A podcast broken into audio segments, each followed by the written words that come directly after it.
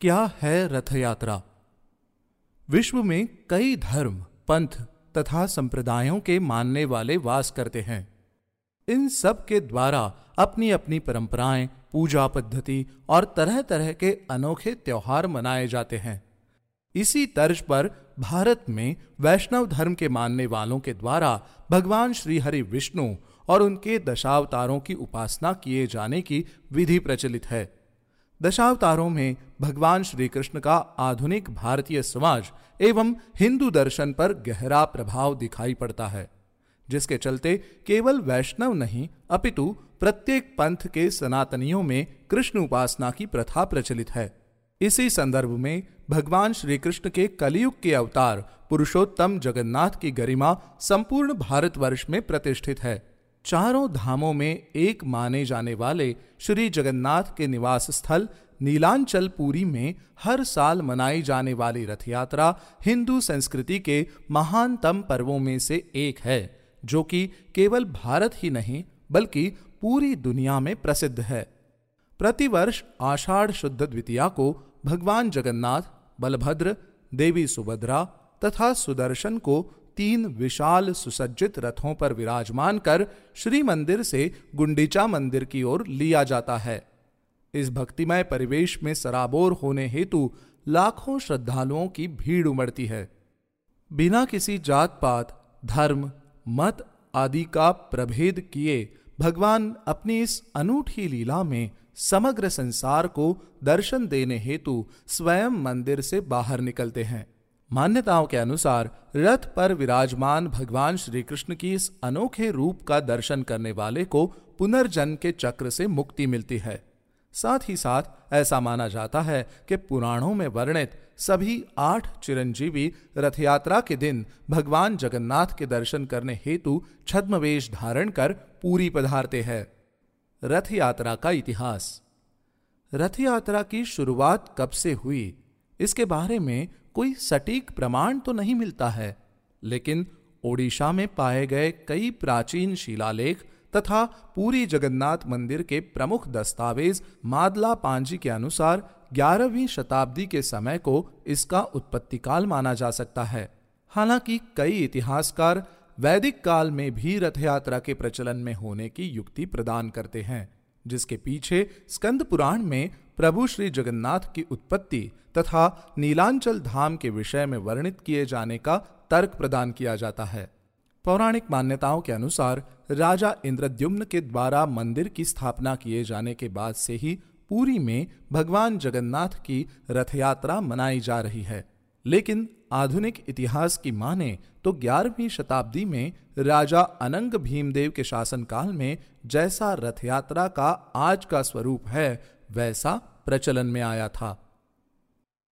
देवस्नान पूर्णिमा। रथ यात्रा की शुरुआत आधिकारिक तौर से ज्येष्ठ पूर्णिमा के दिन शुरू होती है, जिसे देवस्नान पूर्णिमा भी कहा जाता है। लेकिन रथों के निर्माण हेतु लकड़ी काटने का कार्य अक्षय तृतीया से ही प्रारंभ हो जाता है। इसके बाद ज्येष्ठ पूर्णिमा को भगवान जगन्नाथ, भगवान बलभद्र, देवी सुभद्रा एवं सुदर्शन जी को 108 घड़ों के पानी से स्नान कराया जाता है और उनका गजानन वेश में श्रृंगार किया जाता है। इसीलिए ही इस उत्सव को देव स्नान पूर्णिमा भी कहा जाता है। माना जाता है कि इनके ज़्यादा पानी से नहाने के उपरांत चारों भगवानों को बुखार हो जाता है और इसीलिए आने वाले पंद्रह दिनों तक राजवैद्यों के द्वारा उनका उपचार किया जाता है। ये पंद्रह दिन भगवानों को अकेले एक गुप्त कमरे में रखकर उनकी सेवा की जाती है और आम श्रद्धालुओं के लिए दर्शन बंद कर दिया जाता है। इसी समय को अणसर कहा जाता है। आयुर्वेदिक उपचारों के बाद जब भगवान ठीक होकर बाहर निकलते हैं, तब किसी राजा की तरह ही भगवान का दरबार लगता है, जहाँ इतने दिनों से आतुर भक्त उनके दर्शन कर पाते हैं। इस दिन को नवयौवन दर्शन कहा जाता है। नवयौवन के दो दिन बाद ही भगवान की विश्व प्रसिद्ध रथ यात्रा का आयोजन किया जाता है। भगवान जगन्नाथ की यात्रा। रथ यात्रा के मुख्य दिन चारों देवताओं को उनके सेवक दैतापति, जो कि विश्वावसु के वंशज माने जाते हैं, अपने हाथों में उठाए, खेलते, झूलते रथों पर लेकर आते हैं। भगवान जगन्नाथ, बलभद्र और देवी सुभद्रा को अपने इतने निकट पाकर भक्तों का हृदय खुशी से झूम उठता है। भगवान के रथ पर विराजमान होने का ये अनूठा तरीका कहीं और देखने को नहीं मिलता, जिसे पहंडी कहा जाता है।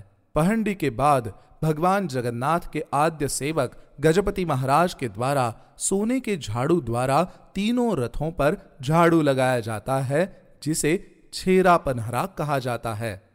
अब रथ पर चारों भगवानों को विधि पूर्वक स्थापित करने के बाद भक्तों द्वारा रथों को खींचने का कार्य शुरू होता है, जिसकी प्रतीक्षा हर भक्त आतुर होकर कर रहा होता है। क्या अमीर, क्या गरीब, क्या राजा, क्या रंक, हरिबोल की ध्वनि के साथ दश दिशाओं को प्रकंपित करते हुए कृष्ण प्रेम से सराबोर लाखों भक्त एक मन, एक तन से रथों को खींचने में लग जाते हैं। भगवान जगन्नाथ के बाद रथ यात्रा के प्रमुख आकर्षण तो यही तीन विशाल रथ होते हैं जो देखने में अत्यंत आकर्षक होते हैं। इन रथों का निर्माण भी किसी चमत्कार से कम नहीं। जिन्हें बिना किसी आधुनिक तकनीक का इस्तेमाल किए अक्षय तृतीया से लेकर आषाढ़ शुक्ल द्वितीया के बीच केवल दो महीने के भीतर बनाया जाता है। रथों को बनाने का कार्य जिन कारीगरों पर न्यस्त होता है वो पीढ़ी दर पीढ़ी इस काम को करते हैं। रथों के निर्माण में कठोर मापदंडों का पालन किया जाता है, जो कि प्रत्येक वर्ष समान आकार से बनाया जाना अनिवार्य होता है। इसीलिए केवल उन्हीं कारीगरों को ही रथ निर्माण करने का कार्य सौंपा जाता है, जिन्हें इसका सटीक नाप और निर्माण तकनीक विरासत में मिली है। रथों का निर्माण कौशल भगवान जगन्नाथ के रथ का नाम नंदी घोष है, जिसकी ऊंचाई 45 फीट है।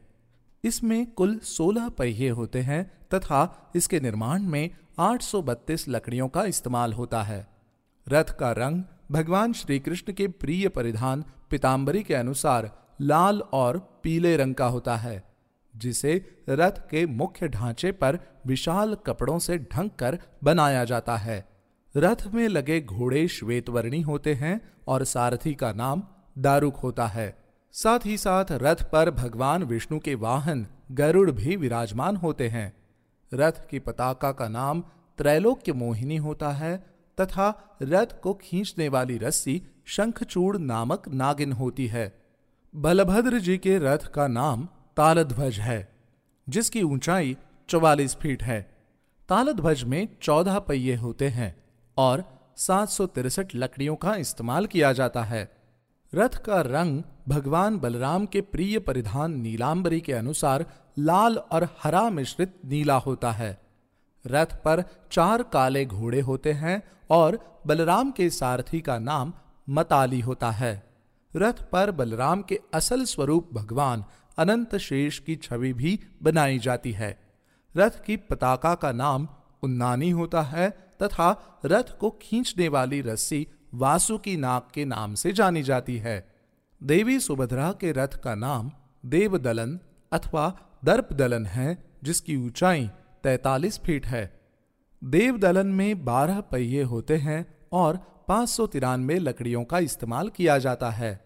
रथ का रंग शक्ति उपासना के सूचक लाल और काला होता है।